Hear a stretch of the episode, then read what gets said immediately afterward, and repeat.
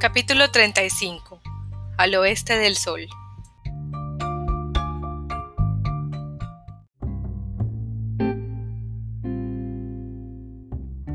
Huí de la montaña con el equipaje a medio hacer y no recuperé nada de lo que había dejado en casa.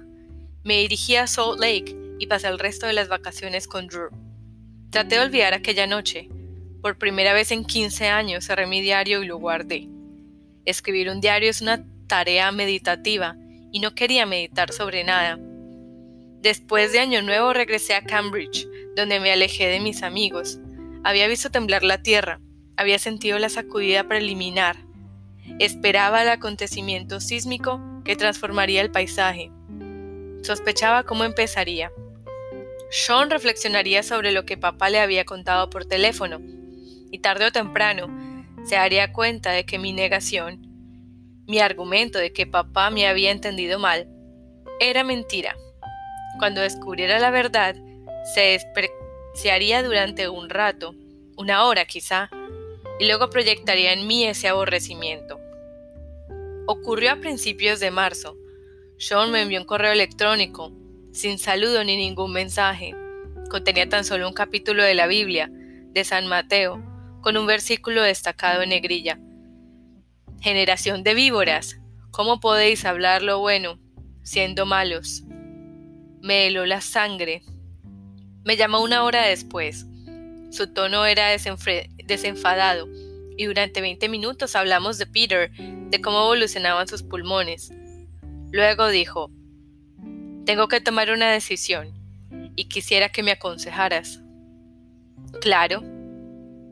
No sé qué decidir. Hizo una pausa y pensé que tal vez fallaba la conexión. Si matarte yo mismo o contratar a un asesino. Siguió un silencio cargado de ruiditos de interferencias. Es posible que salga más barato contratar a alguien teniendo en cuenta el precio del billete de avión. Fingí no entenderle, con lo que solo conseguí que se mostrara más agresivo. Prefirió insultos, desporticó. Intenté calmarlo, pero no sirvió de nada. Al final acabaríamos viéndonos.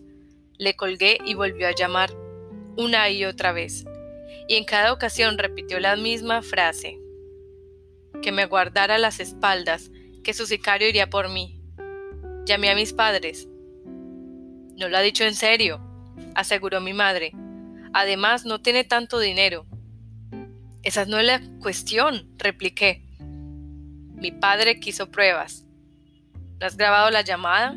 ¿Cómo quieres que sepa si iba en serio? Hablaba igual que la vez que me amenazó con un cuchillo ensangrentado.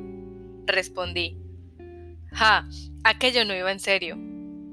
Esa no es la cuestión, repetí. Al final las llamadas telefónicas cesaron, aunque no se debió a la intervención de mis padres. Cesaron cuando Sean me arrancó de su vida. Me escribió para ordenarme que no me acercara a su esposa y a su hijo, que no me acercara a él ni por asomo, era un correo electrónico largo, con un millar de palabras de recriminación y bilis, si bien terminaba con tono de tristeza. Afirmaba que quería que sus hermanos varones, que no conocía a hombres mejores, a ti te quería más que a todos ellos, añadía, pero me has dado puñaladas traseras desde el principio. A pesar de que hacía años que no tenía mucho trato con mi hermano, Perder la relación con él, aun sabiendo desde hacía meses que ocurriría, me dejó estupefacta. Mis padres opinaron que tenía motivos para alejarse de mí. Papá afirmó que era una histérica, que había lanzado acusaciones sin la menor consideración, cuando era evidente que no había que fiarse de mi memoria. Mi madre aseguró que mi rabia era una verdadera amenaza y que Sean tenía derecho a proteger a su familia. Tu furia aquella noche, me dijo por teléfono, refiriéndose a la noche en que mi hermano mató a Diego. Era el doble de peligrosa de lo que ha sido nunca la de Sean. La realidad se volvió líquida. El suelo cedía bajo mis pies y tiraba de mí hacia abajo mientras giraba a toda velocidad, como arena que se precipitara por un agujero del fondo del universo. La siguiente vez que hablé con mi madre, me dijo que lo del cuchillo no había sido una amenaza, Sean intentaba que te sintieras más tranquila, aseguró. Sabía que te asustaría si él tenía el cuchillo en la mano, y por eso te lo dio. Una semana después, negó que hubiera habido un cuchillo. Hablando contigo me doy cuenta de que has deformado la realidad, me dijo. Es como hablar con alguien que ni siquiera estaba presente. Le di la razón. Era exactamente así. Conseguí una ayuda para estudiar en París aquel verano. Drew viajó conmigo. Nuestro piso se encontraba en el distrito 6, cerca de los jardines de Luxemburgo. Mi vida era del todo nueva y lo más parecida a un estereotipo. Me atraían las partes de la ciudad más atestadas de turistas y me zambullía en ellas. Era una manera frenética de olvidar, y pasé el verano entregada a ese objetivo, el de perderme en los enjambres de viajeros a fin de desprenderme de mi personalidad y de mi carácter, de mi pasado. Cuanto más pedestre fuera la atracción, más me atraía. Una tarde, cuando ya llevaba varias semanas en París, al salir de una clase de francés pasé por una cafetería para mirar el correo electrónico. Tenía un mensaje de mi hermana. Entendí de inmediato que mi padre había ido a verla en cambio, tuve que leer varias veces el texto para entender lo que había sucedido exactamente. Nuestro padre le había asegurado que Sean estaba limpio gracias a la expiación de Cristo, que era un hombre nuevo. Había advertido a Audrey que si volvía a sacar a relucir el pasado, destruiría nuestra familia.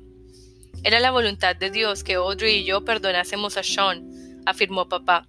Si nos negábamos a perdonarle, el nuestro sería el mayor de los pecados. No me costó imaginar el encuentro, la solemnidad de mi padre sentado frente a mi hermana, la veneración y la fuerza contenidas en sus palabras. Audrey le dijo que ella había aceptado el poder de la expiación hacía mucho tiempo y que había perdonado a su hermano. Dijo que yo la había incitado y había despertado la ira en su interior, que la había traicionado porque me había entregado al miedo, el reino de Satanás, en lugar de caminar en la fe de Dios. Que yo era peligrosa porque me dominaban el miedo y el padre del miedo, Lucifer. Mi hermana terminaba el mensaje diciendo que no sería bien recibida en su casa y que no la llamara a menos que hubiera otra persona en la línea para supervisar la conversación e impedir que sucumbiera mi influencia. Al leerlo, reía carcajadas. La situación era perversa, pero no dejaba de encerrar cierta ironía. Unos meses antes, Audrey había dicho que había que supervisar a Sean cuando estuviera cerca de niños. Ahora, después de nuestros esfuerzos, era mía quien debían supervisar. Al perder a mi hermana, perdí a mi familia. Estaba segura de que mi padre visitaría a mis hermanos como había visitado a Audrey. ¿Le creerían? Suponía que sí. A fin de cuentas, Audrey confirmaría las palabras de papá. De nada servirían mis negaciones, las filípicas de una desconocida. Me había alejado demasiado, había cambiado mucho. Me parecía muy poco a la hermana que recordaban, aquella niña con costras en las rodillas. Tenía pocas esperanzas de neutralizar la historia que mi padre y mi hermana me habían creado.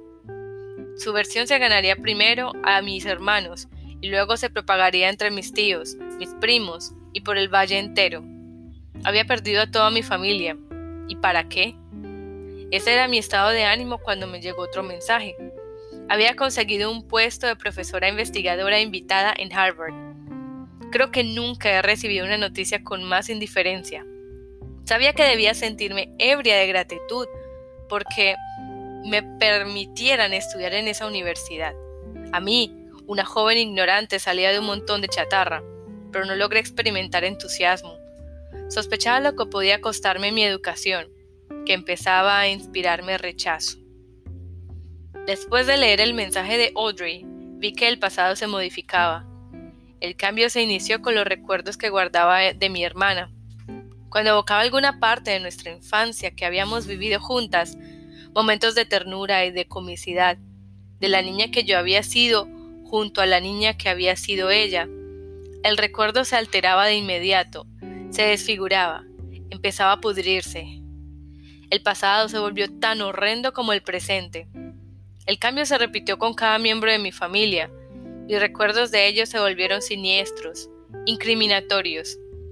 La niña que aparecía en ellos, la niña que yo había sido, dejó de ser una chiquilla para convertirse en un ser amenazador y despiadado, un ser que los consumiría a todos. Esa niña monstruosa me persiguió durante un mes, hasta que encontré un razonamiento para ahuyentarla, el de que seguramente había perdido el entendimiento. Si estaba loca, entonces todo tenía sentido. Si estaba cuerda, nada lo tenía. El razonamiento era irrefutable. Además, me tranquilizó. Yo no era mala, sino un caso clínico. Empecé a plegarme siempre en la opinión de los demás. Si Drew recordaba algo de forma distinta que yo, le daba la razón de inmediato. Contaba con que él me relatara los hechos de nuestras vidas. Disfrutaba dudando de mí misma respecto a si habíamos visto a tal amigo la semana anterior o hacía dos semanas, si nuestra crepería favorita quedaba al lado de la biblioteca o del museo. Poner en tela de juicio esos hechos banales y mi capacidad de asimilarlos me permitía dudar de si lo que recordaría había ocurrido en realidad. Mis diarios representaban un problema. Sabía que mis recuerdos no eran solo recuerdos, que los había anotado, que existían en negro sobre blanco. Por lo tanto, mi memoria no era lo único que erraba. El delirio era más profundo, se hallaba en el centro de mi mente, que inventaba con el mismo momento en el que ocurrían los hechos y luego guardaba la ficción. Durante el mes siguiente llevé la vida de una loca. Viendo brillar el sol, barruntaba la lluvia. Sentía el deseo tenaz de interrogar a los demás para comprobar si veían lo mismo que yo. ¿Este libro es azul? Quería preguntarles. ¿Aquel hombre es alto? En ocasiones este escepticismo adoptaba la forma de una certeza inamovible. Algunos días, cuanto más dudaba de mi cordura, con mayor ímpetu defendía mis recuerdos, mi verdad como la única verdad posible. Sean era violento y peligroso, y mi padre lo protegía. No toleraba oír ninguna otra opinión sobre el asunto. En esos momentos buscaba febrilmente una razón para considerarme cuerda. Pruebas. Las necesitaba como el aire. Escribía Erin, que había sido novia de Sean antes y después de Sadie y a quien no veía desde que tenía 16 años. Le conté lo que recordaba y le pregunté a bocarrajo si yo estaba trastornada. Enseguida contestó que no. Para ayudarme a confiar en mí misma, compartió sus recuerdos, recuerdos en los que Sean la llamaba ramera a gritos. Mi mente se aferró a esa palabra. No le había dicho a Erin que esa era mi palabra. Me contó otra anécdota. Un día que replicó a Sean Solo un poco, añadió, como si creyera que se estaban juzgando sus modales. Él la sacó a rastras de su casa y le estampó la cabeza contra un muro de ladrillo con tanta fuerza que ella creyó que iba a matarla. Mi hermano le apretó la garganta con las manos. Tuve suerte, me escribió. Yo había gritado antes de que empezara a estrangularme, y mi abuelo me oyó y lo detuvo a tiempo. De todos modos, Sé lo que vi en los ojos de Sean. Su carta fue como una barandilla sujeta a la realidad, una barandilla a la que podía asirme cuando mi mente empezaba a dar vueltas, hasta que se me ocurrió pensar que tal vez Erin estuviera tan loca como yo. No cabía duda de que la experiencia le había afectado. Me dije, ¿cómo podía creer su versión después de lo mal que lo había pasado? No podía dar crédito a esa mujer porque yo sabía mejor que nadie lo devastadoras que eran sus heridas psicológicas. Así pues, seguí buscando testimonios de otras fuentes. Cuatro años después, por pura casualidad, encontraría uno. Mientras viajaba por Utah por un trabajo de investigación, conocí a un hombre que se puso a la defensiva al oír mi apellido. Westover, repitió, y el rostro se le ensombreció. ¿Algún parentesco con Sean? Es mi hermano. Pues la última vez que vi a su hermano, replicó recalcando la última palabra como si escupiera sobre ella. Tenía a mi prima agarrada por el cuello y le estampaba la cabeza contra un muro de ladrillo. Si no llega a ser por mi abuelo, La habría matado. Ahí lo tenía, un testigo, una versión imparcial. Sin embargo, cuando la oí, ya no necesitaba oírla. La fiebre de la falta de seguridad en mí misma había desaparecido hacía tiempo. Eso no significaba que me fiara por completo de mis recuerdos, sino que me fiaba de ellos tanto como de los de otras personas, y más que de los de algunas. Pero aún faltaban unos años para ese momento.